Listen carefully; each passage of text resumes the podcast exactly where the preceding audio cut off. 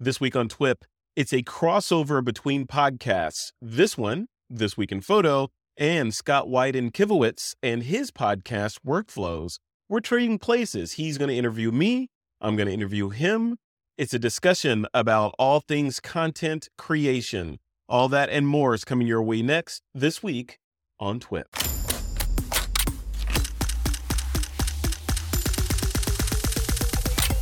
This is TWIP. TWIP workflows crossover. This is a unique thing that we're doing. Um, it's very exciting, new to both of us, and I can't wait to see where this conversation goes. Frederick, how's it going, man?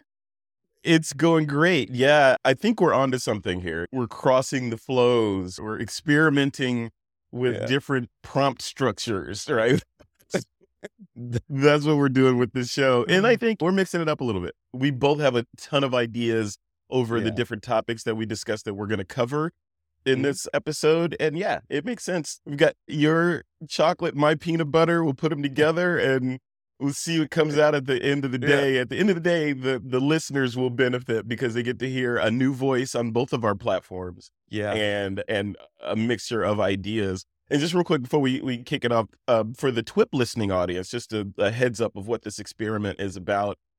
And I know I probably covered this, future me covered this in the intro for this episode, but I'm going to rehash it just in case that guy dropped the ball. Scott actually had the idea of doing this sort of collaborative podcast episode. And I agreed. I thought, yeah, what a great idea. How come I didn't think about that? And that's where we both get on, talk about the topics that we have outlined, and then syndicate or publish on both platforms. I'm excited to be here. crossover. Yeah. Crossover. It's like uh, Chicago PD meeting Chicago Fire meeting Chicago Med, except it's only two of us. There you go. Something like that. It all works. It all works. It all works. yeah. Um, yeah, you and I have known each other for quite some time, and Yeah. I'm glad I've been on your show. I think once or twice. Yeah. Um, I think twice. I can't remember if you were on the last podcast I hosted, but I'm glad that we, we're doing this. And yes, for all the workflows listeners, this is a fun thing. If it goes well, hopefully Frederick and I can do more of these. But this is experiment number one, and we'll see what happens. So Yeah. Yeah. with that, let's Zero. just let's dive right in. So this whole conversation that we're about to have is about um, a variety of different things with the future of photography. We're going to touch on AI and a whole bunch of automations and things like that. The first thing I wanted to discuss was the fact that AI has actually been in our cameras for quite some time at this point. Yeah. And I figured it'd be nice to just touch on the different aspects of where AI is in our cameras, whether people realize it or not. Yeah. So- yeah, it's in several areas in there. One of them out there, eh, the most obvious one is autofocus and how autofocus is getting better and better is largely attributable to the artificial intelligence or machine learning inside the camera themselves. And what is that? So yeah, great. My my camera has AI in it, but did that does that mean it's an Android? No, it means it the makers of the camera taught it to recognize certain things and understand those things and weight them Yeah. differently in the frame and do things based on that weighting, i.e., oh, Yeah. a bird in the sky. Maybe that's what they Yeah. want. Versus in the olden days, right? It was other ways that they detected what the subject was, whether it be motion or Contrast. contrast. Yeah. Yeah, those kind Yeah. of things. Now it's it can still do those. I'm sure they're still using those, but as they're using all of this stuff in concert together to Yeah. get that amazing result. Like on the Nikon Z9 and the Z8 now, I'm guessing the autofocus of those cameras is just heralded of being borderline magic. Yeah. Arthur C. Clarke style magic. And then cameras like Lumix on the Panasonic side, which is I'm an owner of both. In fact, I'm on a Lumix camera right now. But back in the day, and Panasonic is a- is aware of this. One of their Achilles heel weak points has been the focusing on Micro Four Thirds cameras. Mm. So add a little AI to the sauce, and suddenly you get It's what much- photographers have been begging for. Yeah. So, Yeah. I feel like the AI for focusing started with faces, I think was the first. Recognizing overall faces. It, it, it worked well because as soon as you return the head, your focus would get a little confused if it was face recognition. Um, even that's gotten smarter to still follow the face as the face turns, right? You know, following the, the head ra- rather than the face. Um, then it moved into to human eyes. It's moved into animal eyes, which is really interesting. Yeah. But then moving beyond faces became object detection. So now, as you Mhm. said, like birds, full people, so you can detect full people in certain cameras.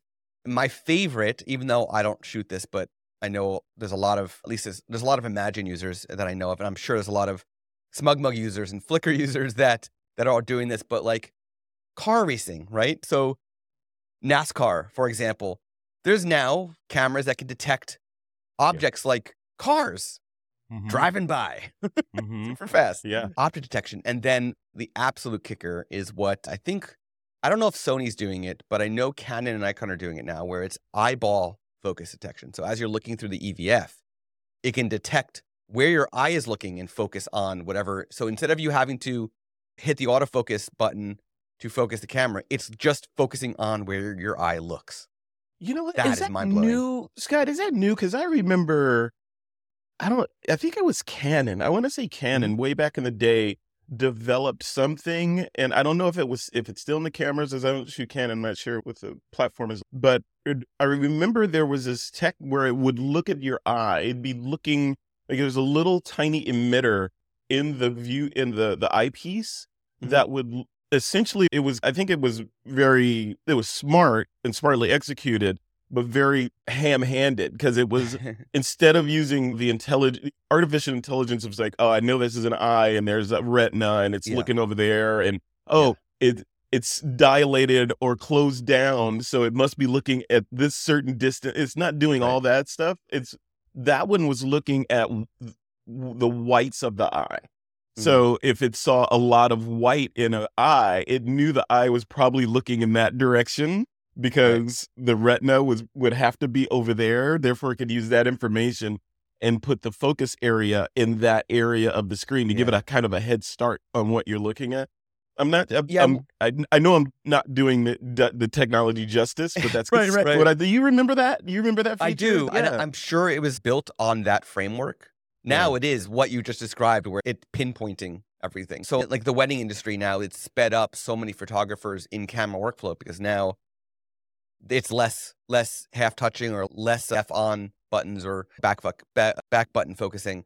or just um, focus in general, right? Just focus. Yeah, yeah. focus focus i'm aging myself but i the first camera i owned was i didn't even own it it was an air force camera and the Mm. first camera i was issued was a nikon f3 manual right that Mhm. thing was full on manual with the focus Yep. prism your older view, your older listeners will understand the focus prism that you had to get it Yep. together and then your image was so you had Yep. the thing was not to make this a focusing episode but you the your skill as a photographer had to be such that you could internalize making sure the shot was sharp i.e locked in if it was moving that was a whole nother bag of worms because you had to Yeah. track it and keep the shutter button down so it was that along with all the other bits whether it's composition exposure lighting all that stuff. So all that stuff had to be in play in your head at the moment of capture and you fast forward to this glorious future we live in and that part is lifted off of our shoulders.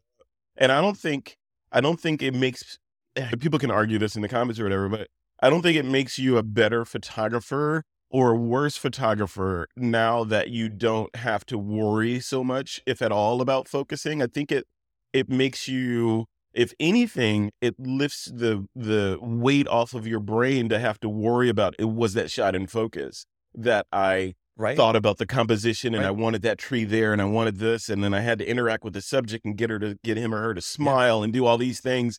Now I think- focusing is off the table, right? Yeah, I think the word you just said, interacting with the client more, Yeah. is like the key there because now the less that you have to think about, or you're thinking about it, but the less you have to like physically, your brain, some of your brain power has to be focused on autofocus, for example, or manual focus, for example, or Yep. changing your shutter, or changing your aperture, whatever it is. The less brain power you have to give to that means the more brain power you have to connecting and interacting with your client.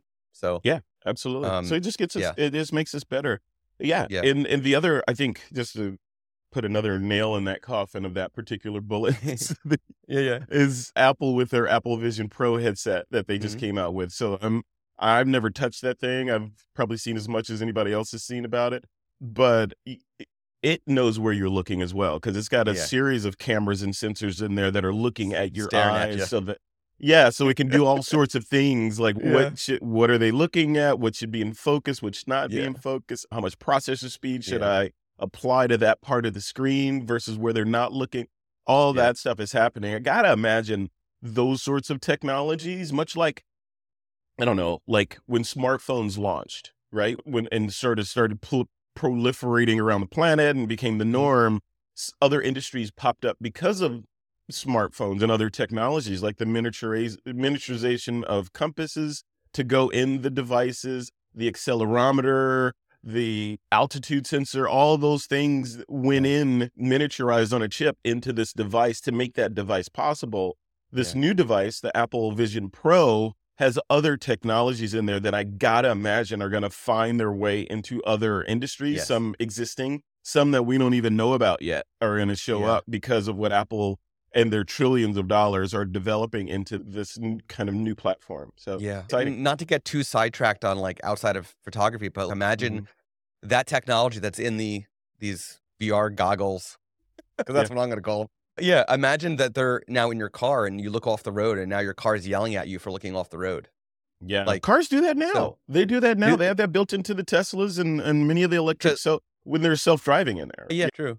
Yeah. yeah, you're paying attention to the road, which I don't like. I don't. It's one thing to have that in my camera and to assist me with making a better photo. When It's another on thing line. Yeah, to have a. Eh, well, yeah, I mean, I know it's for safety and everything, but I just Yeah. I feel weird when I feel like okay, someone's watching me, but I'm driving, even if it's an entity, an AI, or my Yeah. car, or whatever, for my own good. Yeah. It's it feels a little invasive. I don't know. yeah, yeah. I don't mind the car looking at the road for me, but I don't want it looking Yeah. at me. Don't look at me. You don't look at me. Yeah. yeah. Yeah. Then so you, moving on when to the you next. doze off and hit somebody, then you're like, okay, why didn't you tell me? Yeah, exactly, exactly. Damn you, car. so there's a bunch of other new newer AI techs that tech technology that's making its way into apps. Some of again have existed for some time that I think are, for one example, being something very beneficial to stock photographers, commercial photographers, landscape photographers. Some cases potentially wedding photographers could utilize this, but there's Excire Photo, Excire Search, Excire Photo, like this company mm-hmm. who makes it detect it scans your photos. The Excire Search is a Lightroom plugin. Excire Photo is a standalone app, and they they it basically looks at your photos, analyzes what the photo is, and creates keywords for you on a variety of factors. And ON1 just came out with theirs on. We're recording this on June 21st. That's a Wednesday. On Monday, what was it? The, the 19th. ON1 came out with their own version of that, which is a standalone app. There's no Lightroom plugin, at least right now, and it also does the same thing where it just scans your photos for keywords and adds the photos to the metadata. You can then load it up in Lightroom, and now you've got all those keywords in Lightroom or in Yep. Photoshop or wherever. And I feel like that's, I've used both at this point. I've only used ON1's for a couple of days at this point, but it's it's amazing. As somebody who loves landscape photography, I find it amazing how accurate and interesting the keywords can come up with. Yeah. So, what are your thoughts Yeah. on those? I, I agree. Yeah, I'm very. I know the folks over at Excire from the top on down. The great folks Mm-hmm. that are genuine folks that are working on genuine software that solves a genuine. I, I don't know if you want to call it problem, but a an annoyance to photographers. Yes, and annoyance that's that for whole sure. keywording. Yeah, and Yeah. it's eh, my annoyance with keywording comes in when I see friends of mine. I don't know, Photo Joseph or somebody like that who's all in and meticulous on their keywording and the hierarchies and all that stuff and everything's perfect he can find the hair on a dog from 19 whatever and but yeah so in step a company like Excire and now ON1 with these a way to use artificial intelligence in this case ai is a weird term right because it's Yeah. thrown around a lot Yeah. it covers a whole bunch of things but everyone thinks it's only one thing in the case of this what they're doing with the keywording is again it's back down to machine learning i.e Yep. brute force feed the machine a bunch of photos so that it knows what's what and then when it sees something that looks like that apply that tag to it that's Yeah. all it's doing so if it sees a red dog or a, re- a cat or something it's going to go oh that is a cat okay and here's the tree for cat feline claws blah so it's going to Yeah. put all that stuff in there for you automatically well beyond anything that you or I would ever feel like or want to do as a human. We can through this kind of menial grunt work over to the AI and have it do it more Mhm. efficiently than we could ever conceive of doing. And that's what it's for. It's brilliant. I did a whole tutorial for the Excire folks. I think Mhm. they may still have it on their site where I walked through the software and demoed all the different pieces of how it works and how it can fit in. Yeah. And it's magical, man. It, it is really magical just to be able to see. And if you've been shooting for as long as I have, you probably have a library full of images, whether they're personal or kids and or work or whatever. But to be able to, with the power of a piece of software, after it indexes everything, to go in and say, yeah, show me every photo from when I went to Yeah. Las Vegas. Boom. Yep. Okay, show Well, me I- every photo from when. I went to the MGM Grand or every photo Yeah. that has it. It's yeah, it's very yeah, a real world example of how I use Excire while working at Imagen actually. So I've been at Imagen now for we're approaching two years already, and and it was a, this la- almost a year ago in a couple weeks. So was, we're coming up to July fourth to Independence Day here in the U.S. Mhm. and our social media manager was like, "Hey, does anybody have fireworks photos?" I was like, "I do." So I loaded up Lightroom and I, I was using Excire search, and I just literally just searched for the word fireworks, and I exported every photo that I've ever shot of fireworks ever into a bunch of JPEGs for him to choose from. took me two seconds, and it was only due to having all my keywords in place thanks to Excire search. So, real Yeah. world, like, Yeah. I had a need and it solved it. That's why when people complain about oh AI is going to take our jobs and blah blah blah blah. Yeah, uh, yeah, some jobs absolutely. It's gonna it's gonna eat them and spit them out. Yeah. We can see it already. I'd be terrified if I were in some industries that are going to be affected by this, whether it be people that write stuff or even as we see things unfold, even in the future, I, I predict we're going to see certain industries, like even maybe headshot photography, taking a hit because at a certain point, you're going to be able to get a scan of yourself, a highly accurate scan of yourself, that then you'll be able to just say, hey, put me in a Corvette flying down a desert highway, wearing a red scarf, flying in the wind yeah. and there you are, photorealistic you. So there's these things. I, I feel like the, those kind of jobs or those kind of tasks are in the crosshairs of this AI stuff. But then there's the other things also that get painted with the same AI brush, like keywording and these more mundane things that we. Yeah. Are, oh, thank you AI for doing that. yeah, yeah. Or Yeah. I'm a Grammarly holic. You know the app Grammarly. Same. I I use it to appear more intelligent than I am every day. Un- and I'm not embarrassed to say that. Every day I use it. It's great. Right now we have Grammarly is in, is in attached to Frederick's brain. And right now we're hearing the intelligent Frederick. But once we remove that chip, he goes back to the it's low key. It is low key. Mrs. Mitchell. Mrs. Mitchell was was uh, English one of my English teachers in high school, uh, and I remember. The, yeah, I, I she would correct me on certain grammar mistakes all the time. Oh. Mm. when you do a quotation mark the and you're quoting at the end of a sentence, the period needs to be inside the quotation mark, not outside, even though it looks like it should, things like that, or this should be hyphenated, or that should be, or Yeah. even the dreaded, where does the apostrophe go?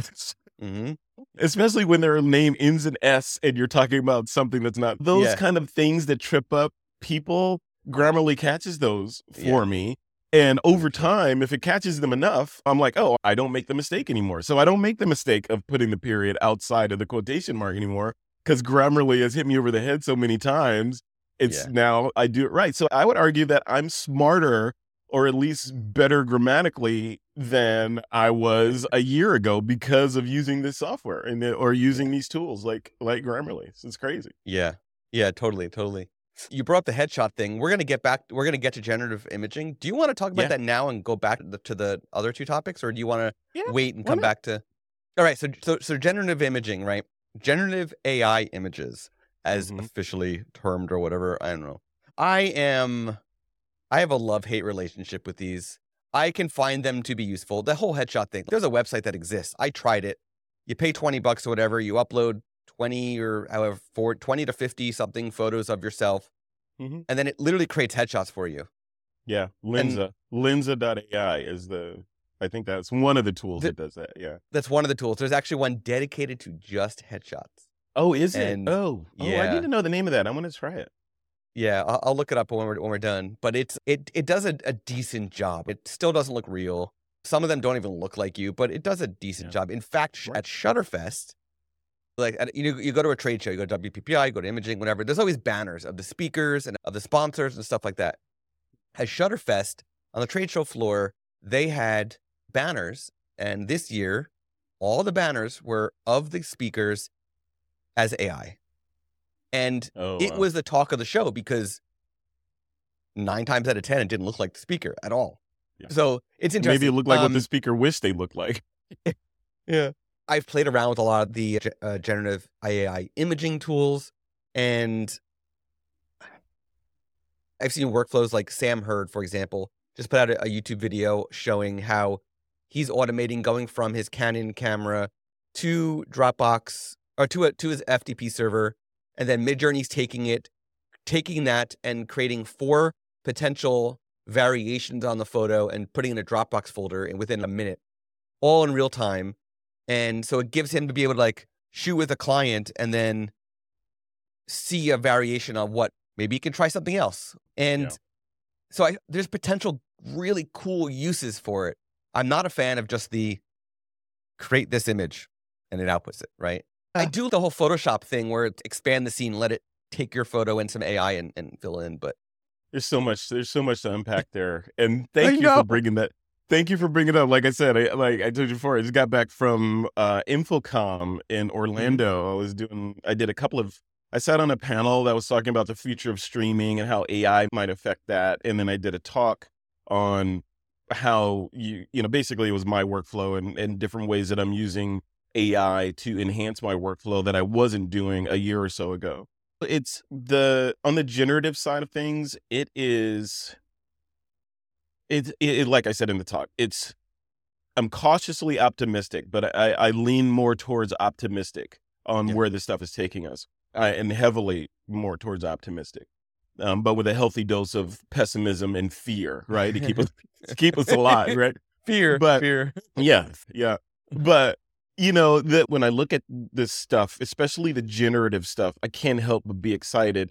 To go back a little bit to your thoughts about just headshot photography not being there yet, where people upload a series of images and it does the Yeah. thing. We're in pre-alpha, I think, Yeah. for this stuff.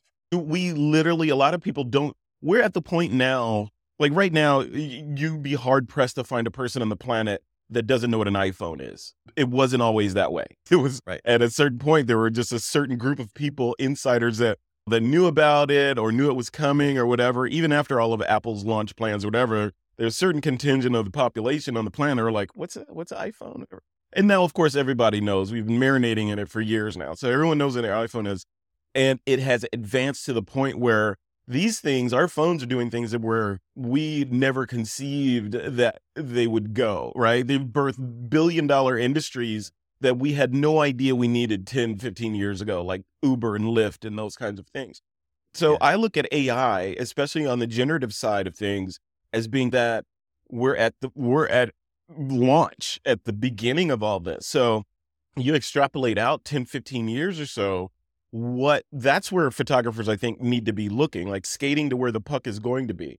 So if you look at where this stuff is pointing to right now with what Meta is trying to do, what Apple is trying to do, you zoom out a little bit and look at what hap- what's happening with crypto and NFT and how that's going to work into this and Midjourney and Photoshop with Firefly and how that's going to work into this new kind of these w- mini worlds that are being built. Look at what Nvidia is doing Mhm. with their hardware. It's hard to think of a scenario when super realistic Unreal Engine quality avatars of our persons are not going to be one of the next kind of Uber or Holy Grail companies where it's okay, yeah, you can instead right now it's okay, s- upload a bunch of photos, 2D crappy photos of yourself and the AI will do some interesting tricks with it, right? That's where we are now. But mm-hmm. imagine the world where you can go to a facility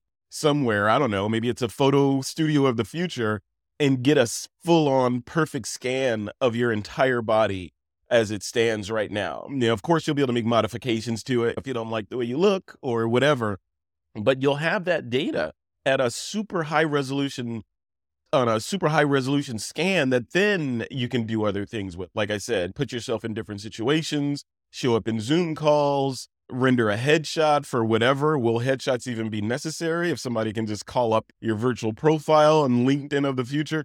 It, it's those things. When I look at these technologies, Adobe and their forward thinking to put generative AI as a tool within Photoshop to give us a taste yep. of what Brilliant. could happen Brilliant. Yeah, brilliant. yep. And it's scaring the crap out of a ton of people, I think, because yeah. rightly yeah. so. Headshot photographers, commercial photographers, like in that same yeah. ilk, Scott. So the same ilk of, okay, I can go to a facility and get myself scanned in. Now I can put myself in whatever situation. I don't have to mm-hmm. worry about going to get a photo shoot.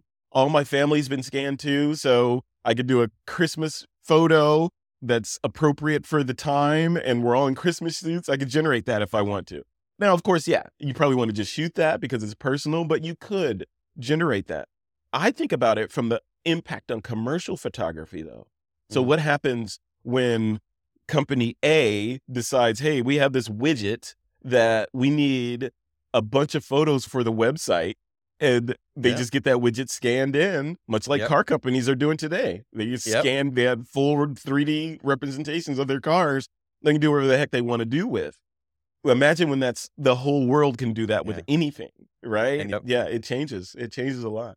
Yeah, it's it's it is it's it is definitely a little bit of caution, but a little bit of fear, but a whole lot of optimism. Yeah, it's a definitely mixed emotions when it comes to generative generative AI. But I am hundred percent in agreement with you. I think what Adobe has done so far, it's the natural progression of here's what people are doing to manipulate photos already let's give them this AI to just take it to the next level and make it easy instead of having to go to Midjourney and do this to then go back to here, then go back to here. Just have it in yeah. one place and have it easy throughout the software. I think there's still, it's definitely a way to go. I still think, yes, it's beta, but it's definitely still mm-hmm. alpha. Mm-hmm. There's a way to go. I, d- I put out a, a video a few weeks back. Uh, sh- it's the the good, the bad, and the ugly with Photoshop's generative AI that's built in, mm. and mm-hmm. I mm-hmm. showed I showed what it did great and what it didn't do so great. Like when I asked it to replace a sock with a bird and it made a sock bird puppet. and I was like, it's not really what I asked it to do. It's funny, but it's not. Maybe it has a sense of humor.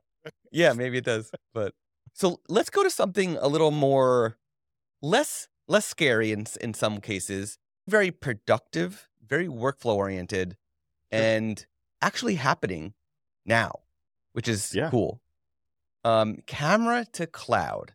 Yeah. So this is something that is um, being pioneered and spearheaded by um, Fuji, Fujifilm. Mm-hmm. Mm-hmm. Imagen, SmugMug. Um, who else is in on? Skylum is in on this. Mm-hmm. Um, and of course, Frame.io, which is Adobe, they're yeah. in on this. So this is something that was uh, demoed lightly at Imaging USA, and by lightly, informal but they still put on a presence. And then more heavily demoed at WPPI. Yeah. And it was so cool. So the concept is, and even though it's a proof of concept, it's happening. Like mm-hmm. this is happening. And again, it started with Fujifilm. There's a good chance, very good chance that a lot of cameras like Panasonic and Nikon and Canon will be doing stuff like this. But you shoot in camera with right now the Fujifilm cameras, two of them that do this. Yeah. The ca- the photos go directly to Frame.io as well as the memory card. So you got it in, in, both places. You got your raw file on the memory card, you got your raw file that went to Frame.io directly, no phone needed in between. It is then culled and edited by Imagen's AI, right? So right now it's being edited by Imagen. Culling can happen in the future just by flipping a switch, right? But it's editing it's being edited by Imagen again through the cloud and then it's being sent to a SmugMug gallery.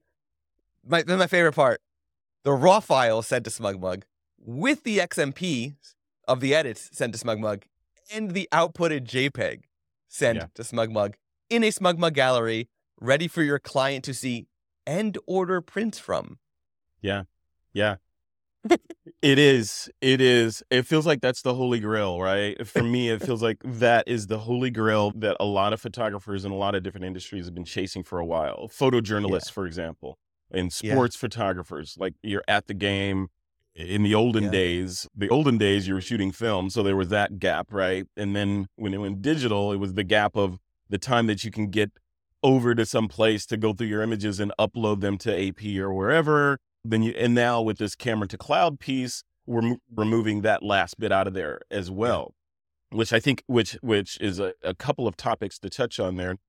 The first one is yeah, the convenience and Mm. the the way that I feel like they're designing it, the technology to work. And yeah, for folks that don't know, just to set the stage here, my company, This Week in Photo, the podcast, the educational resource, et cetera, community was acquired last year in 2022 by SmugMug to go along with Flickr and SmugMug as one of the three brands over there. I had a heads up that this was coming, right? The whole Fuji and camera to cloud partnership between those between SmugMug and Fuji.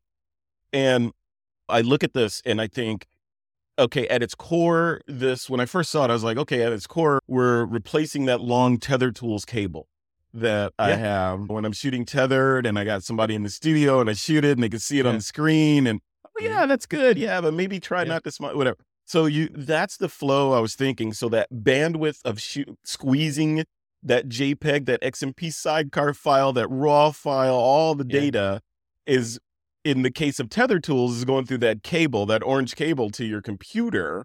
In the case of this, it's going to the cloud. cable, by the way. I love my orange cables. Yeah, I had to throw one away yesterday because it was old. It was an old connector. But the yeah, but instead it's going to the cloud and then Mm. coming down to wherever based on w- rules or where you want it to go. Like you Yeah. go to a SmugMug gallery that has certain permissions and access privileges set on it already. For me personally, that's scary because I don't. For yeah, I want it to go up there for me, but um, very rarely are my shots ready for human consumption right out of camera. I need to do a little. I put some Frederick seasoning on them before other humans see them. So there's that. But if you're doing photojournalism, you're on the field somewhere, and news needs to happen Yeah. right now. Boom, and it's on the editor's desk, and they can make the decision on what goes where. I think it's brilliant. This isn't this unless I'm missing something. This isn't necessarily brand new technology. The I think the tech is new. What they're building, I have no idea mm-hmm. what magic they put in the software and hardware to make this work. But you remember back in the day, there was a company called Eye-Fi. You remember Yeah. Eye-Fi? Yep, the memory I- card did the work. Memory card. They had Wi-Fi. eh, They had squeezed a Wi-Fi transmitter onto a little SD card that you'd stick Yeah. in your camera, and it would do something similar. You'd shoot, it Yeah. re- would record to the chip to the memory of the card, but then also go to Eye-Fi servers, which Mhm. would then, based on your rules, syndicate that image out to different areas. The JPEG, of course, right? Yes. But it, you could have it go to Flickr, you could have it go to SmugMug, you could have it go to wherever, all Yeah. these different places at the point of capture. But it was buggy and it was slow Yes. and it was JPEG only and it was slow and it was slow. yep. so think- it didn't work. magic- it didn't work. I think that yeah, I think the magic of what Fujifilm has done is they built it with I believe it's Wi-Fi 6 E or whatever the latest Wi-Fi is. So it's like the Mm-hmm. Yeah. fastest possible Wi-Fi right now. And because it's built into the camera itself, not a memory card, it doesn't need that addition. It doesn't lose any of that transmit data for, that a memory card would give. So you're getting the the absolute fastest it can possibly process through the Wi-Fi. So if you're on a Wi-Fi 6 network, you could potentially get almost a gigabyte speed of transfer through Wi-Fi, right? Yeah, it's that's that is a beautiful thing. And just to touch on the whole wanting to add the, the Frederick special sauce after you shoot the photos, is that's where Imagen com- comes in, right? Imagen learns how you edit. You're getting it to your SmugMug gallery, but you're actually getting it edited the same way you would. So that's the that's the beautiful part. But I, Right. I so I haven't I have one of the Fuji prototypes, the Fujifilm prototypes. I oh, cool. I- nice. um, I haven't fully tested it as far as can it can I choose which photos go? Like, but at the same time, do I want to choose which photos go? Because then I'm now I'm slowing myself back down again. You know what I mean? I want the choice. I want I want to be able to ch- make the choice of whether I Yeah. want everything that every time I press the shutter, whatever you record, put Yeah. that somewhere. Or I think what Eye-Fi did back in the day, if I'm remember, it's coming back to me. Like on the Nikon, I shoot Nikon. So on the Nikons at least, there was there's a lock button on there where you can actually Right. lock an image. So Yeah. they would you could set it so it would only send up the images that you locked, which was cool, right? Because you could be shooting, you're like, yeah, that one needs to go. Okay, no, this one needs to go. Or later when you're reviewing, you could pick and have those automatically Yeah. go up. So something like I think it's not a it's not a one size fits all. It's got to be a situational type thing. But I, I the the speed that I think that's the part where I need to see this work. I need Yeah. to try it in person on Mhm. on something that's mission critical to see where the holes are. That's the only time you'll see if it's Well, actually viable to put it into at- battle.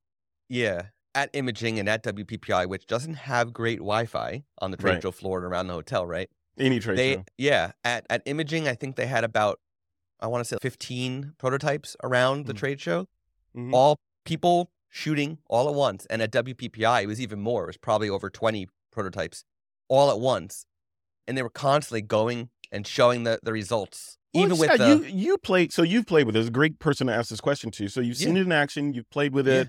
You mentioned uh, briefly earlier that your phone you, you don't need the phone. And I think you were saying that more from the standpoint of you don't need to pair and then copy from the the camera to your phone and then send it somewhere that way. But it is still using your phone, right? No, it's connecting dir- directly. It, no, so it is there doesn't. a, it there's a cellular chip inside these Fuji cameras that no. It's it- it's Wi-Fi. It's Wi-Fi. Also, Um, so there's a Wi-Fi chip inside it, which means it needs to connect to the local Wi-Fi and Correct. send I- that way. So you're still at you're under control of whatever Wi-Fi connection that you're connected to. Correct. It- But like you said, in the case of a trade show, everybody and their mama is connected to that Wi-Fi. To the really so horrible it's Wi-Fi. saturated. Is it- Yeah. and if it still worked in that situation, Yeah. then I think we got something. So, Yeah. Yeah. yeah. and, and keep okay. in mind, if you're, let's go back to the NASCAR thing. You're shooting NASCAR. Maybe you've got yourself a 5G hotspot, and you're it's Yeah, only you, which I need. And yeah, I need to get and now you're good, right? And I, I had to double check. I, the, I have the camera packed right now because I'm going to be using it next week. But I think I'll have to double check. I think it might have an Ethernet port as well, but I have to double check. Oh, So in the, grip because it's a grip. too. Oh, the camera itself's gonna have like. Uh, oh, wow. I think. I think the grip might have it because the the one that they gave me has a grip attached. So I have three batteries at once for the camera. If that's true, double check that because if that's true, and You're you can now, plug, you have gigabit. you, yeah, you could plug, and especially if there's if they're doing uh power over Ethernet as well. So if you can bring in an Ethernet cable and have your your camera charged at the same time and basically tethered, and whatever Yeah. it shoots goes back, you basically have a remote camera at that True. point where you True. can set it up and just go to town wherever you happen to be, as long as you have that connection. But Yeah. Wi-Fi, I- I'll need- having the uh, I'll Wi-Fi check, connection, yeah. having the Wi-Fi connection is the that's the, I guess that's the weak link, right? For now, Yeah. right. So For you now, need to have yeah. you need to have one of those pucks or whatever to give you that 5G wherever, or a Starlink account or something. You know, so that that you could shoot and share, but you still you need.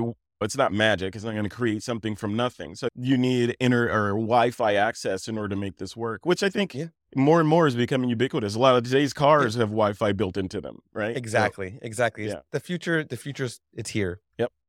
As we get closer to wrapping up, the last, the, the next thing Oh. we wanted to oh. uh, already. The next thing we wanted to touch on was like um, automation that we're seeing in album and book designs. There's a bunch of, and, and this whole conversation. Yes, we started with AI. We we've been talking about AI, but a lot of this is just automation. Automation makes our lives simpler, no matter what it is. I don't know. I- I I can program my garage door so that when I get home, it recognizes I'm home, and then my garage door opens. Automation is beautiful.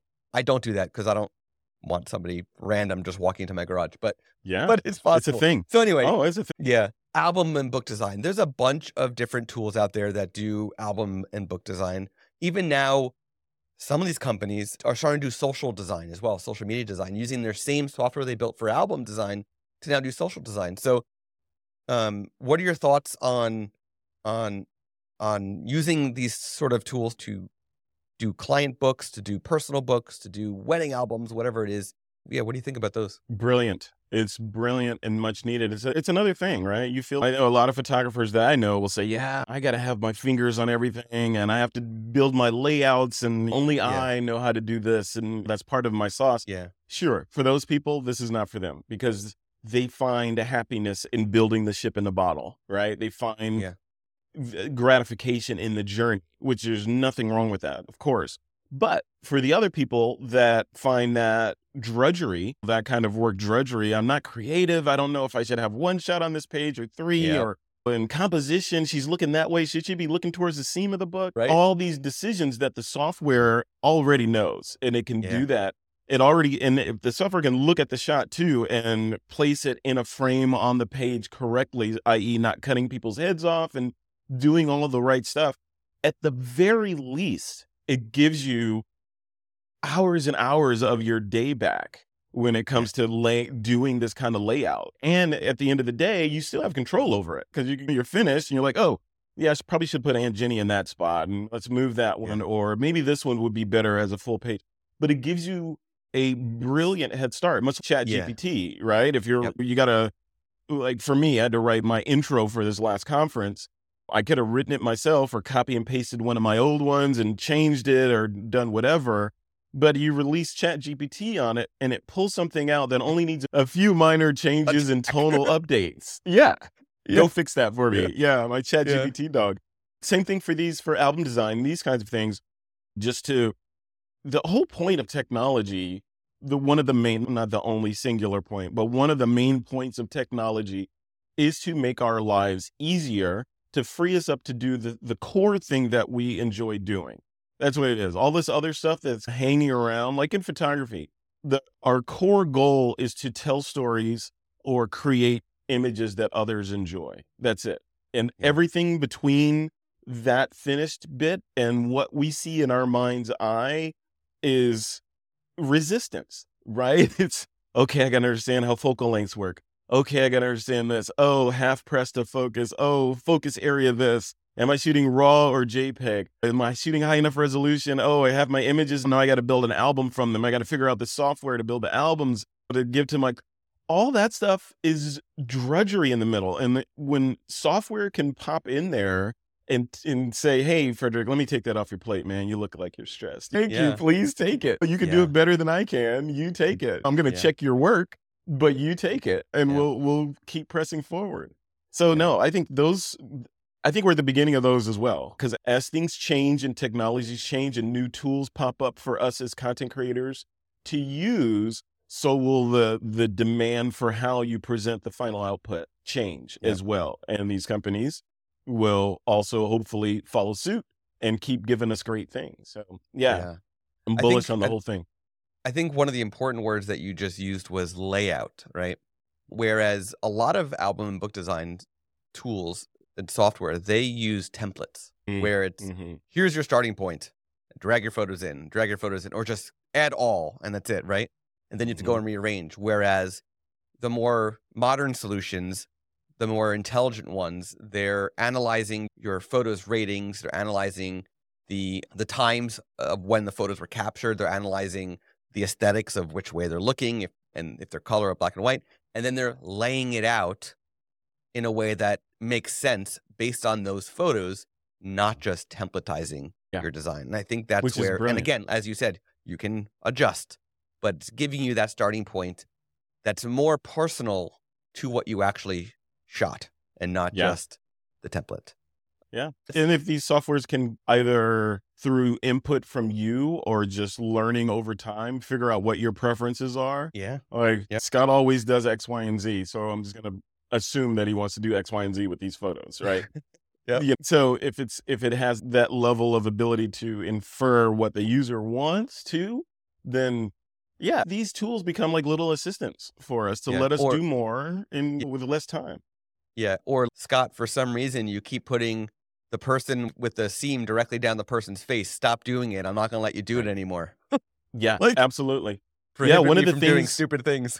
one of, it's interesting you say that one of the things I was, I was speaking with the Excire folks on and one of the things Mhm. that they're working on actually it's public so i can say it is the idea of uh, using artificial intelligence and this is going to be controversial using artificial intelligence to judge photography contests imagine to that be very so Yeah. positives and negatives right so yeah. on the positive side, sure, it's a photo contest. You can give it the parameters of the contest. You can do all the rules can be baked in so that anything that doesn't adhere to the rules of the contest immediately reject it. What a mm. great filter, right? Instead of us, this was supposed to be a contest about flowers. Why is there a car in here Yeah. with a As flower in first, the as a first pass, I can see Yeah. that being helpful, just so I don't have to look at non-flower photos for a flower Correct. contest. But that's low hanging fruit, right? That first Yeah. filter to to reject Yeah. things that don't adhere to what the contest is about. Yeah. The second level is like you're saying, these AIs understand lighting, composition, exposure, to some degree creativity, arguably, right? They and they can hopefully tell what is a good photograph. Again, subjective, right? And mm-hmm. controversial.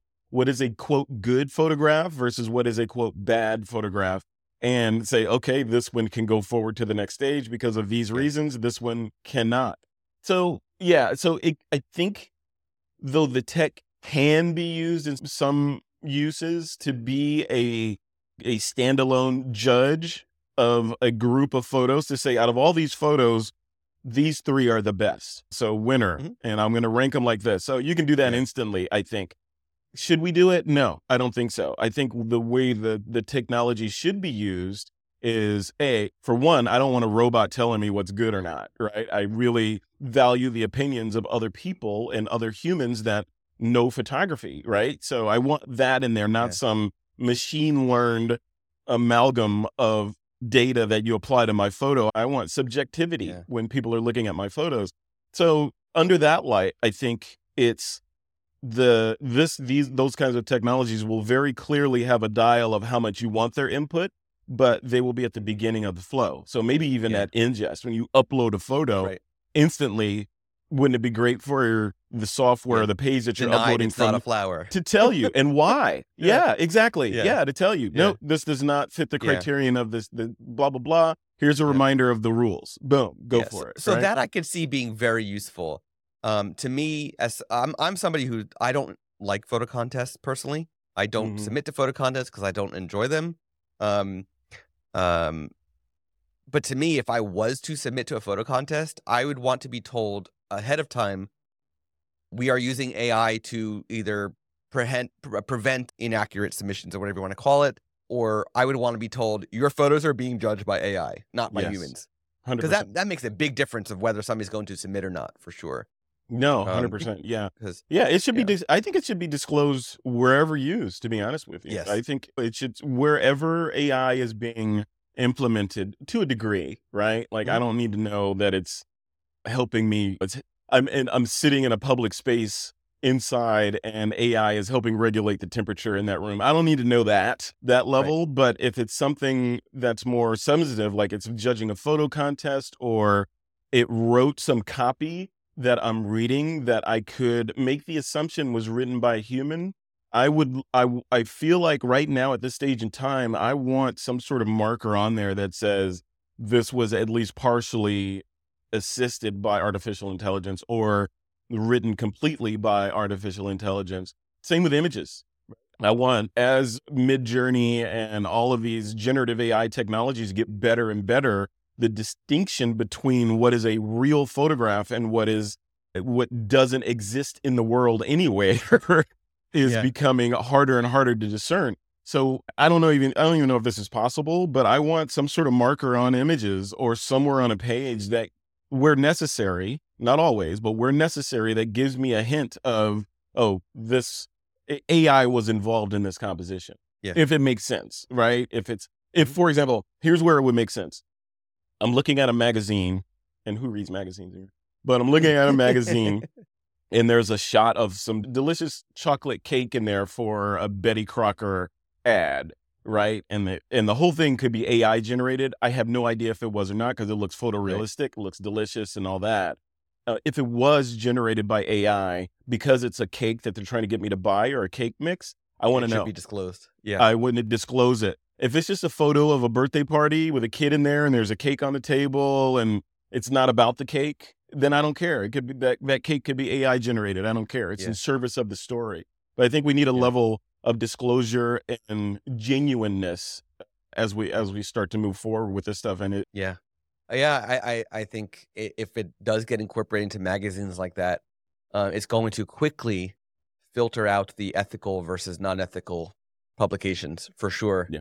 Um, Mhm. The ones who don't disclose when it comes to important things like an ad, for example. I mean, I'd Yeah. like to see a whole. Here, here's an idea. Maybe you could do this. I, I, w- I would like to see a whole satirical AI driven magazine, much like The Onion, but AI driven with real, f- with gener- like fake news stories, but in Everything, AI generated photographs to go yeah. to illustrate it. I want to see that. That'd be interesting. that, yeah. Someone's gonna do it. It's only a matter of time before somebody does that.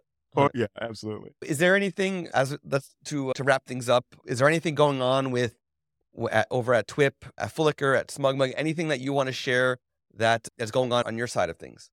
Not particularly. One thing I would just throw out there, and I have a question to throw back at you. What one thing I would throw out there is about Flickr, right? I've been talking Mhm. since since the acquisition happened about a year ago. I've been talking a lot about Flickr and speaking with a lot of different people about Flickr. And the consensus, general consensus is, oh, Flickr, they're still alive, or or it's either that or I still use Flickr and I've been using Flickr since Yeah. the beginning of time and I have no intention on stopping using Flickr because it mm-hmm. is my operating system for my photography or sharing my photography. One of the things part and I was in that first group. I I've I've kept since 2008 I've had an active Flickr account and I've had an active Flickr group. My Flickr group for this week in photo has over 100,000 people in there. But It is it's not I think it has over 100,000, maybe 100,000 images. I have to look but it's not insignificant the number Mhm. of people that are active in inside of Flickr. And what I would encourage folks to do is do what I did. So at one point I was like, okay, let me bear down and and get reacquainted with how Flickr works because I had fallen off the path. I was one of the early users, 2008, right, of Flickr, and I remember how I used it then and uh, why I fell in love with it then and where social media and image sharing veered off to, right or wrong, is different than what Flickr laid out as the path. And Flickr laid out this whole idea of groups and individuals that are communicating about a particular type of photography, subgenre of a genre of a subgenre of photography, and there's a giant group around it that love that and they interact with each other. So the community associated with that and that feedback, I feel like is part of what's missing with the hashtags and the likes and all that Yeah. of today. Just that, just like I, I remember back in the day, I was living in Los Angeles. I wanted to be a headshot. I wanted to start shooting headshots, and I did. So I was shooting headshots for actors and actresses down there. And as a new guy to Flickr, I was like, okay, I have this set of photos that I did of this particular person. Let me just upload them all to Flickr and let the community tell me which one is best. And that's Right. the way I used it, almost like as a as an AI, right? I upload Yeah. everything. And then it, we evolved past that with 500px and those kind of initiatives where it was only upload the best of the best and get Right. feedback on that. So I applaud that direction, but the lack of community is what's I feel like missing in a ton of photography today. This is why I started up the TWIP community because there's the whole part of photography is just interacting with other people. It's not a sport where you can just go shoot and enjoy your the fruits of your labor and then go on to the next thing. It is conversational, it is educational, it's psychological, it's all Yeah. these things that only a community can bring out. So yeah, I would encourage people to go check out if you haven't, if you still have your Flickr account, I'd go dust it off and go back in there and see why you fell in love with it in the first place and use it. I am not paid to say that. I I don't have to say anything about Flickr if I don't want to. It's not part of my agreement, right? Is to talk great about Flickr or SmugMug. But the reason I signed on with and aligned myself with both companies is because I believe in what they're doing and the software is amazing. So yeah, definitely go check it out. It, it doesn't just- cost anything. Yeah, I I just just kick the tires. It is. They still do have the free plan. I just so I'm on the free plan. I haven't had a pro plan in a long time, but I just pulled up my my my profile. I've been a member of Flickr since August 2005. Wow. Before me, right? See? And that It's a and you could have long time. Yeah, and you could have canceled your account for whatever Of course. reasons. And a lot of people did, I think, because of the the Flickr was a hot potato back in the day. It was first it was independent and then it wasn't. It got bought by Flick or by Yeah. Yahoo and then they didn't know what to do with it and then Yahoo and fell on rough times and they sold that off to Ver- sold Yeah. Flick- Flickr off to Verizon. You know, all these Yeah. different things that happened. SmugMug is eh, just in their credit, right? And the folks that manage SmugMug. So mm-hmm. SmugMug looked at Flickr and didn't, I don't think they looked at it from the standpoint of, oh, we can take this thing and flip it and generate a gazillion dollars. Because if they Oh, were yeah, thinking no, that, no. yeah, if they were thinking Right. that, they could have probably done something similar to that by funneling the gazillion Flickr members into Into SmugMug. SmugMug. They didn't do that. Yeah. They didn't do No. that. And their reasoning, I'm told, was they love photography. SmugMug was one of the reasons I, I wanted to be part of that company. They genuinely love photography. Yeah. And they saw Flickr as part of photography history and History. lore. Yep. And they felt, and all those images and just memories Yeah. that were just on the event horizon, getting ready to be sucked into the black hole. So they were like, let's save it and Yeah. and make sure that it's going to be around for generations and generations through infrastructure and all the things that they did when they Yeah. bought it. So they modernized everything, bought it, eh, or they bought it, then modernized Yeah. everything, put it on the correct servers and all that, and boom, and it's off into the races. And speaking with them, I had a, a conversation with the CEO, and speaking with them, um, I said one of the fears is, yeah, it's going to go away. There's all these also rans out there. There's Instagram, there's Facebook, there's Mm. 500px. it- it- The list goes on and on of people that are trying to get our images, notwithstanding Adobe and Apple and Microsoft and Google also trying to get our images. Why would Mhm. I put them on this service over here that was a hot potato and all that? So they explained that the without going into it exhaustively, but they explained that they have a commitment that Flickr is not going away. Flickr is going to Yeah. be be around Uh, for our kids and Yeah. beyond our kids, and they've taken steps to make sure that happens. When I heard that, I was like, "It's no." If for that alone, it is Yeah. a no-brainer. Yeah. I Yeah. don't have to worry about it. Right? at, at Imaging USA, I had the I was lucky enough to sit sit in with a conversation with Ben, and he gave me the whole spiel, the whole backstory. Oh, Ben MacAskill. yeah. yeah, he mhm. gave me the whole story about how the whole Flickr thing happened, and I it just it not only is it fascinating, but it gives me even more respect for the team at SmugMug, everybody at SmugMug for putting so much care into photography and what photographers have done for history. Right? Right. It's Yeah, I don't think you're going to find. I don't think you're going to find a company with an executive team and a founding team that are more passionate. And I would go out on a limb. I, I very rarely make definitive, pointed statements like this, but uh, knowing those folks and knowing what they're doing, what they could have done, and how much money they could have made, right? And that they, despite all that sort of the cash grab that was right in front of them, they I argue that they did the right thing on the Mm. Flickr side and just on the management of the company side. The company has Yeah. SmugMug has managed to remain private through all Mhm. these storms, through the photon torpedoes that have been shot at SmugMug are endless, right? I mean, Right. From patent troll suits to infrastructure, you Yeah. need to make sure that's modern and, and humming along to advancing the platform while running photographers' businesses and making them money and, and keeping the eye on the ball, which is the people that are customers of both of these companies, all three now, including This Week in Photo, are passionate photographers, right? And out, inside baseball, one of the mission statements for SmugMug Flickr and now This Week in Photo is to make the world, and this is the quote, this is this it's on the wall, right? To Mm. make the world a better place through the power of photography. That's the mission. That's what Yeah. guides everything is to make the world a better place through the power of photography. My mission Yeah. statement for this week in photo is and was to entertain, inspire, and educate. However, you want to phrase those three things, depending on the usage, but to entertain photographers. So, entertainment, inspiration, and education. And I've found over the years that when you mix those things together, you get magic because photography fits right in there with that. So, Yep.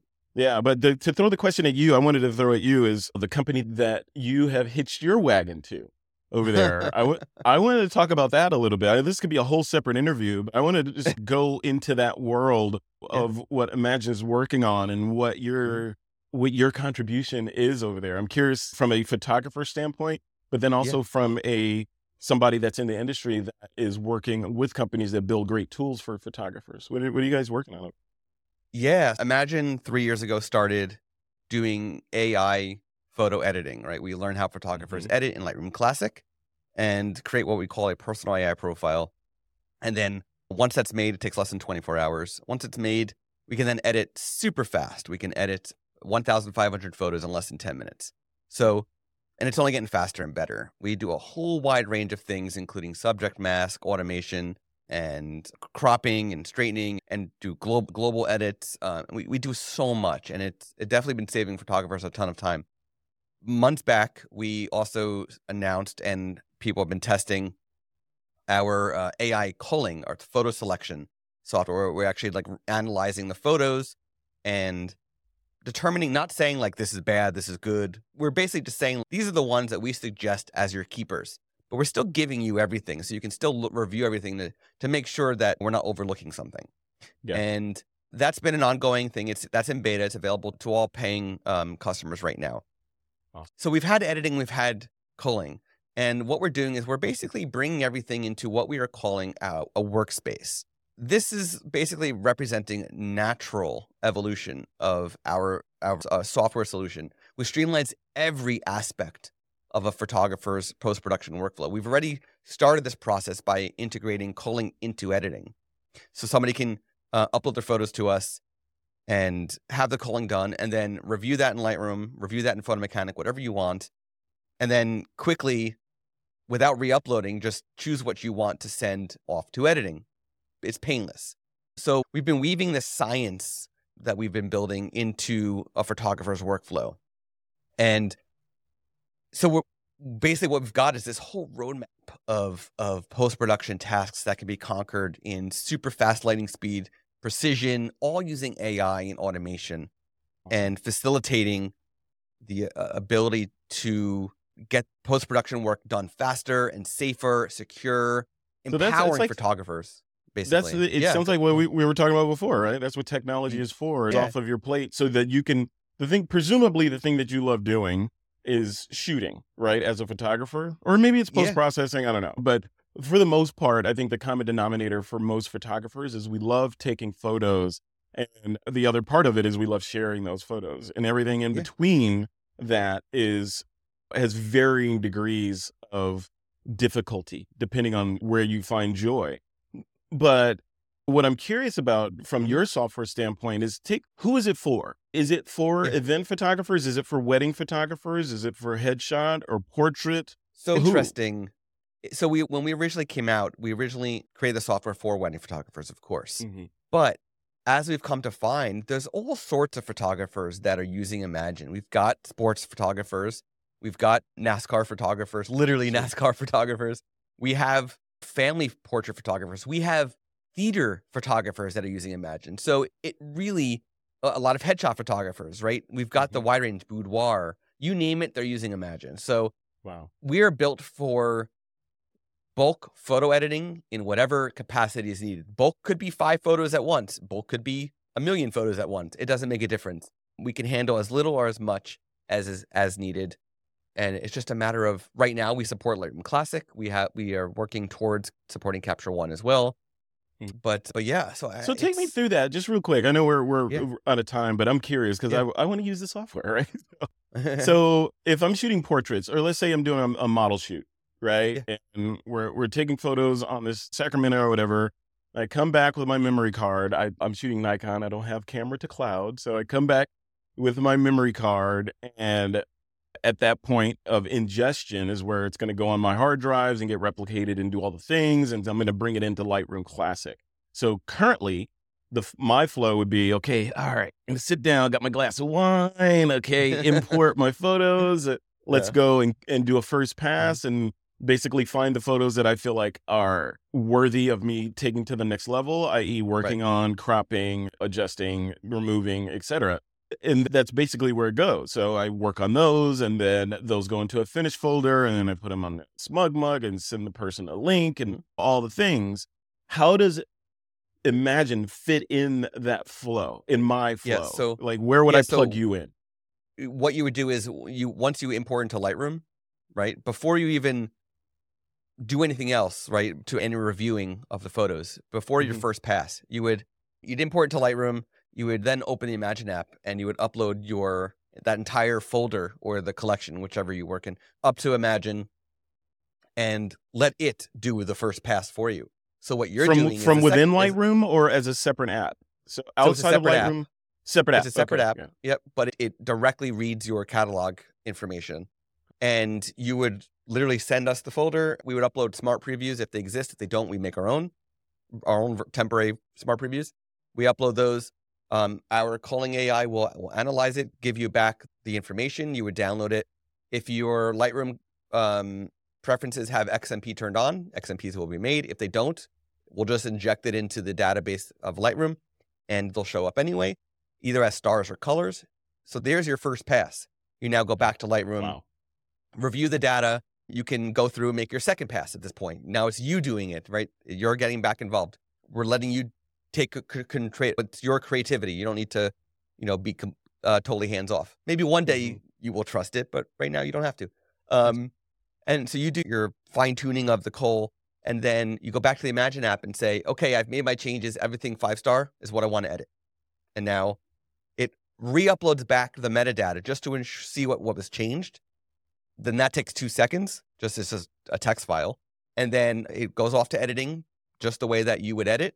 And then again, in a couple minutes, it'll be done. You download it back to Lightroom and you'd open up Lightroom and see them popping in. Ready. So is the idea with Imagen to get me to so help me with culling, of course, but and on the helping me with culling, is it, it does it learn over time what I like based on what I've rejected and what I've kept? And So- can I tweak it? So can I say personally, I if I'm shooting a model session or something, Mhm. I may favor towards my 85 mil lens and a blurry background, and I always want the nearest eye to be Right. tack sharp focus. Those are three main Right. things. Can it key on those? So right now, it doesn't personalize culling. That is something that we will get to once we are happy with the overall output for majority of our, you know, of the Imagen users. Mhm. At that point, once we're happy and we take it out of beta, now we can then turn on personalization, and then it'll learn from your needs. But we are holding off on enabling personalization until we are happy with the general output um, of what it's doing for everybody. That's But so the cool. editing is Wow. hundred percent personalized. So editing wise, it will learn your what it'll learn from what I like to say from A to Z. A being what you do in camera, and Z Z or Z being um the final edit. So it'll learn everything that you do, and just do it for you. And So it's again, it's not to it. yeah, it's all non-destructive in Lightroom still. So it's not you're not it doesn't have to be the end if you don't want to be. You can still do blemish removal in Photoshop if you want. You can still do blemish removal in Lightroom if you want or use portraiture or whatever it is. You can still keep going to further enhance the photo for your creative needs. So it sounds like what I said earlier about how I used to use Flickr back in the day as like a, a crowdsourced culling tool to tell me what shots are great. Sounds like Im- Imagen is doing that now. So I can upload my headshot shoot of actor ABC on the beach. Mhm. I can upload all those photos. It's going to initially go through and tell me which ones I should care about and work on based on smarts and then apply some corrections to those selects at the end and then present those back to me. So now I have a starting point of really great images that have that are almost ready to go. Then I can go in and do some final cropping or I want this like this or I want to make this one for TikTok whatever. So I can do all that stuff later, but it gets me to the point where all these photos are good and all these photos are we've edited them to make sure that they are ready for you to add your special sauce to, right? Is that accurate? Okay. Pretty much. Yeah. So it, the culling and editing are two separate things. You can do one or the other, but it's part of Mhm. you could do it either separate or you could do it together. It's that's the whole thing we're going with this sort of integrated experience so that it's all one. And it, we're not ending there. We're going to be adding features to be able to send your final edit to your gallery automatically. So if you're hopefully at some point we're integrating with SmugMug and, and any other potential gallery solution that, that wants to integrate, we'll be able to send it off to you. But also from the ingestion side of things Yeah. is part of this new this direction we're going is being able to be a photographer's additional disaster recovery solution. So right now a lot of photographers are using SmugMug for example to back up all their JPEGs, right? Yeah. Because SmugMug makes it really easy to do especially from Lightroom. So we're making it easy for photographers to also back up their raw files as they're going to upload for culling or and or editing we could back up your raw photos for you at the same time, right? It's also and where do those direction go? going. If I'm backing So- up my raw photos, wh- where are they? Where those files live? So that would go to the Imagen servers. So we've got Oh, okay. yeah, so we have Amazon AWS servers that that we Yeah. utilize, the super high production, secure servers, and yeah, nobody has access to them. They're very safe, just just like a Flickr or a SmugMug, They're in cloud servers and they're secured and all that stuff. So it's Yeah, yeah, that's it's- great. Yeah, SmugMug has a that I, I learned about uh, relatively recently, a couple months ago. There's a service um, that SmugMug doesn't promote a whole lot, so this might be like a, a, a hacker insider tip.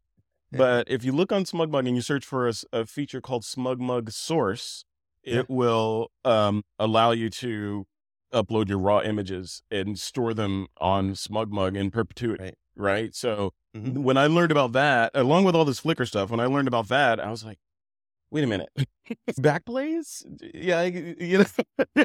Yeah. So basically, yeah, there. So I don't know that they want the word to be out there that widely, but yeah, it's totally possible to throw all your raws up there and have them accessible to you, and not worry about oh, I got to put a Yeah. Drobo here or oh, not Drobo Right. or that's Synology. the thing. Thing is disaster recovery is becoming even more important as Yeah. I feel like in many cases, consumer hardware is getting poorer and poorer in quality, right? Hard drives fail. Drobo went out of business. There's so many risks of having your raw files only in a local device and or on one cloud solution. To me, it's there was a time where I had SmugMug and I had Backblaze and I had Mhm. Dropbox and I have the more the better in in my opinion, right? And Right, then have right. the JPEG somewhere else. It's you can't have too many if they're affordable. If cloud is more it, in some cases for some people, cloud is more affordable and having these expensive NAS drives and all these additional hardware in your studio in your house. Yeah. I'm very sure. excited about the future of backups in everything because I feel like it's all headed in good directions and it's only in the photographer's benefit, which is no, hundred percent. Yeah, yeah. For me, it, I'm weird, but for me, I feel like everything you said is hundred percent true. Backups in the cloud on your servers on SmugMug, where you know, Yeah. anywhere but here, basically. Yes, I yeah. want them to live and I want them to be accessible because I think what a lot of photographers are solving for is what if my house just implodes on itself and Yeah. falls into a poltergeist black hole or something, right? Where and all my Well, computers you're in. California. It could. I I actually live in Cuesta Verde. I'm just saying no. but what was that sound? But yeah, totally, totally. But yeah, but we're solving for that. If something catastrophic like that happens, uh, the one thing that we, one of the things that we are going to be most stressed about is our photos and all that stuff. So having it offsite in the cloud makes a ton of sense. But also, what I'm solving for is just being able to get stuff instantly. So, like for Yeah. me, I want local. I want everything, Mhm. all my stuff local, and I want to be able to access it. And Yep. that's mainly because what if a company goes out of business? What if a company gets ate, Yeah. eaten by another company and that company doesn't think that part of the business is important and they shutter it? Now I got to scramble and figure out a solution, which is not to say that's going to happen to any of the companies we've mentioned, but paranoid Frederick in my photos, Yeah. I want local. But then Yeah. I want it in the cloud too on The these other redundancy. areas. The the redundancy. redundancy. Yeah. Yeah, Yeah. Redundancy and access Yeah. and safety. My friend Alex Lindsay, who used to be on TWIP, was one of the founders of TWIP. He would say that data doesn't exist unless it exists in three locations simultaneously Yes. which makes sense. So it needs to, or a photo, let's say a photo needs to be on your local drive here, on, like you said, on your Dropbox, or maybe at a friend's house. Maybe you guys are mirroring drives and doing that dance, or at grandma's or your parents or something. So there's another copy of it. And then there's a copy up there in the cloud Yeah. as well. Yep. So if something happens on Earth and those things go away, you still have your cloud backup something happens to the cloud backup, you have one of those. So you get the tripod of stability, which I think is is really important. I've lived by that since you said that. It just it's Yeah. made sense to follow Yeah. that rule of thumb. I, I I've been using the three two one rule, which is very uh, basically it's the same thing. It's but it's Mhm. spelled out as basically three backups, two of which are local, one is cloud. I've been looking at it more as at least three backups. I have I do have two local, but I would say one local at a minimum, two clouds because Yeah. Again, clouds are safer in the long run, right? Yeah, And yeah. It's scarier, gets safer. Yeah, I, yeah, you're right. It's safer, but it, if, depending on who you are and the volume of your Yeah. photography, Yes, part of the yes. hard part could be getting your photos up there in the first place. So if you're shooting a gazillion images every weekend on weddings or whatever, and you're still trying to upload, you could never catch Yeah. up because you're that's- filling the that's the bucket beauty. faster than you can empty it. So Yeah, but that's the beauty of how Imagen is doing it is we're building it into the workflow. So when you're going to upload your 6,000 photos you shot at the wedding to cull, right? Initially, we're backing up your raw pho- photos at that point. beautiful. When you're Beautiful. uploading to cull, it's backed up. A- again, this is not yet. This is the future. This is what's coming. And then from there, you can go into edit, and again, your photos are still backed up. So if something Yeah. happens, so let's yeah definitely to wrap things up i want to just say from the workflows podcast the Imagen side of things please definitely go and check out twip this week in photo listen to all of frederick's episodes check out the website check out the community there and that's what this is about this is about introducing for everybody who in on the Imagen side who hasn't heard of this week in photo to to definitely go and check it out i've known frederick Likewise. for a long time A so- long time. Yeah. Yeah. Wow. Yeah. It's been forever. Yeah. I think I had more hair back when we first met. Maybe a little bit. Maybe a little bit. And I would throw it back at you as well for the, the folks in the This Week in Photo listening audience that are listening and watching this. You heard what we talked about with how Imagen kind of fits into the workflow of what you're doing, depending on what your genre is.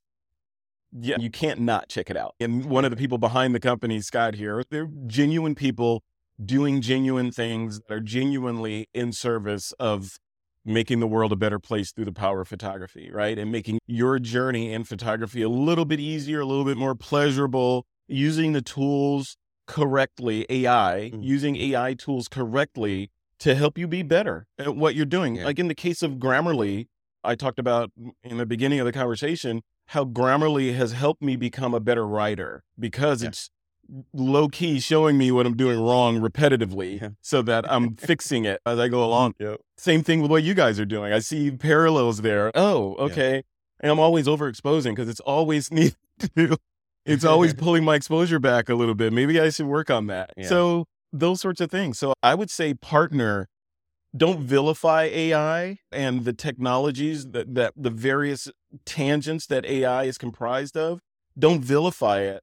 Now is the time to be educated about it. Whether or not you're going to dive in and become a, a proponent of the technologies and all this stuff, but dive in and understand how this stuff works and how people are using it. On the bullish side, figure out how AI can make you a better photographer using software like Imagen, using the different tools that are available to you. Figure out what it is you want to be as a photographer and how these new technologies can now kickstart what you're trying to do. These are techs that Ansel Adams didn't have, right? Mhm.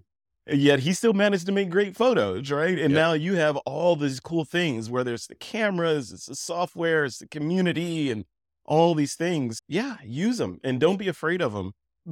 I saw the, and I don't know if you saw this ad campaign that uh, Nikon put out, and I'm a Nikon shooter, so I'm pro Yeah. Nikon, right?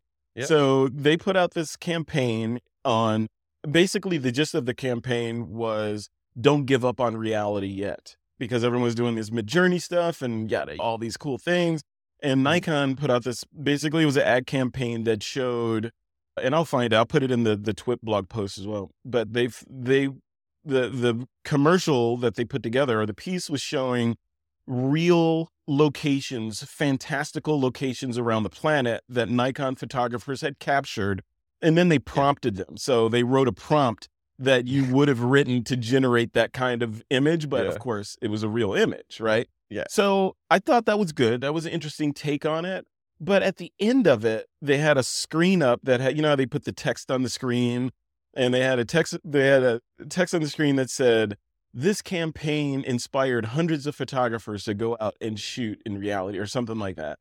And the first thing i thought was only hundreds only hundreds of photographers for one you look at midjourney and adobe and all these different companies that are springing up millions and millions of Yeah. people are trying these things so hundreds is a drop in the bucket so i wouldn't have leaned into that if i were you nikon uh, and on the other side of it i was thinking why are you raging against the machine? Literally, why Mm. not? Why not change the the the narrative of the conversation to be something like, look at what these amazing Nikon photographers are doing with their amazing images that they shot with their Nikon cameras and then used AI to do these things with. So leaning into it instead of trying to mm. vilify it. I think vilifying the AI tech right now, where there's generative or large language models or whatever, is a losing Right. battle. It's like trying to stuff the toothpaste back in the tube. It's not going. Yeah. You might as well just Yeah. brush your teeth. So I, I'm also a, a Nikon user, um, and I still love my Nikons, and I always will. But Yeah. did you notice that uh, after that campaign came out, that a lot of the photos were sourced from Flickr, and not for the campaign? I did not see that. Yeah. Well, I'm telling. So, so it was a it was a very clever campaign. I was like loving it as I watched the video, and then I saw the news about how it was literally like some of it was just was even Creative Commons, like Yeah. unpaid. So That's in- oh, that's yeah. so sad. That's interesting. That's a, a, the thing about Flickr, and one of the powers that people overlook that Nikon inadvertently leveraged, right? And that's the Mhm. fact that the metadata for the photos that you upload, if you choose it to No. be, but by Yeah. default, the metadata for your photos, the the focal length, the lens you use, the camera Yeah. body you use, the sh- the exposure information, et cetera, et cetera, that. is all recorded and displayed beautifully with your photo Searchable.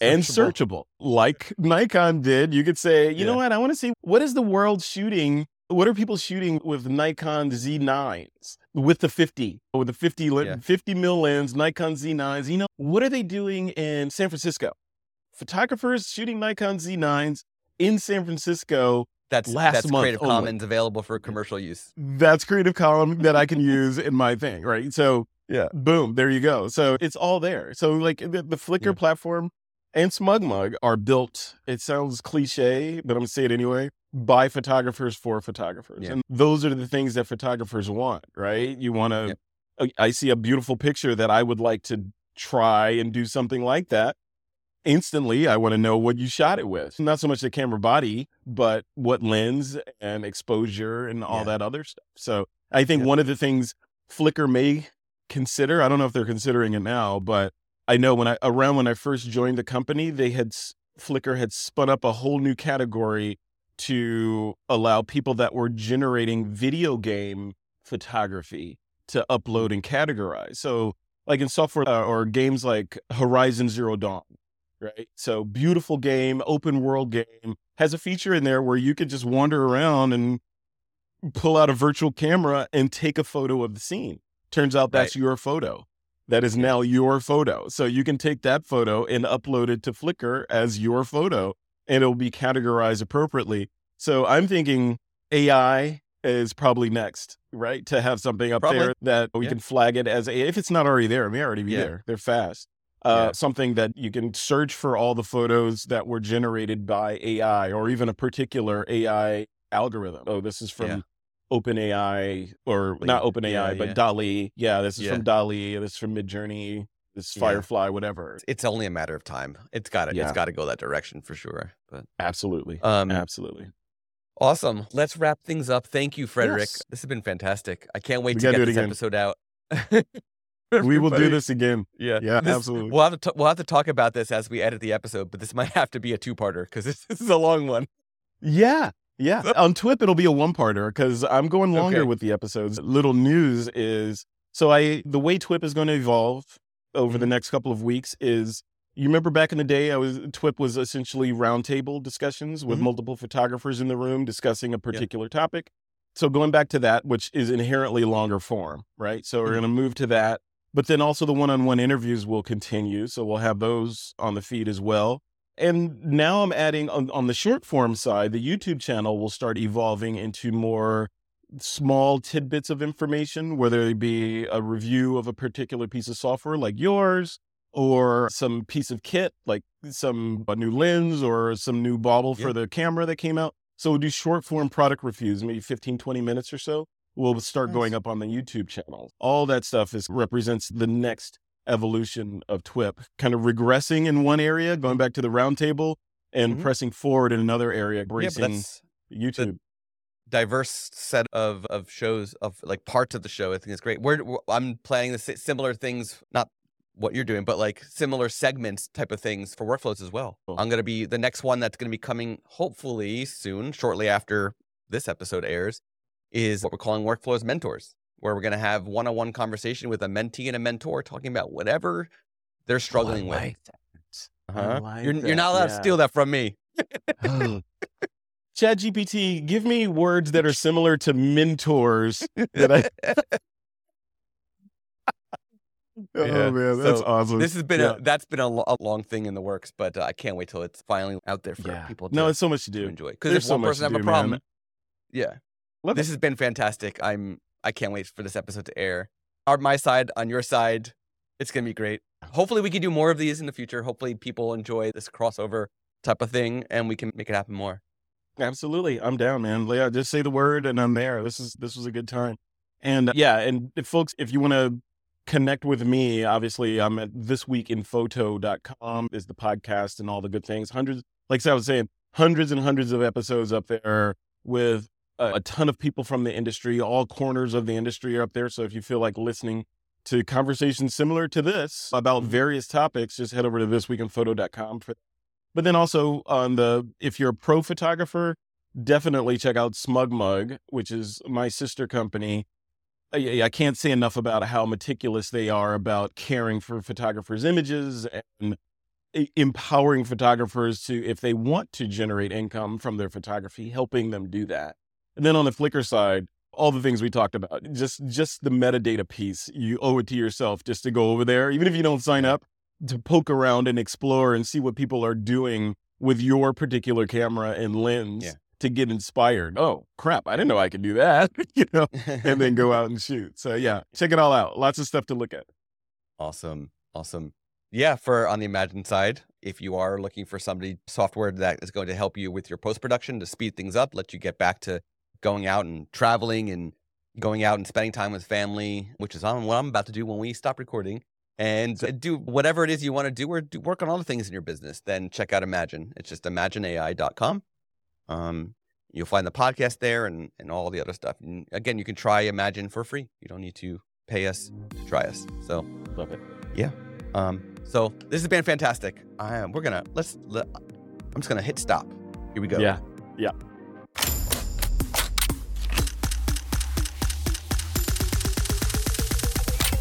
This is TWIP.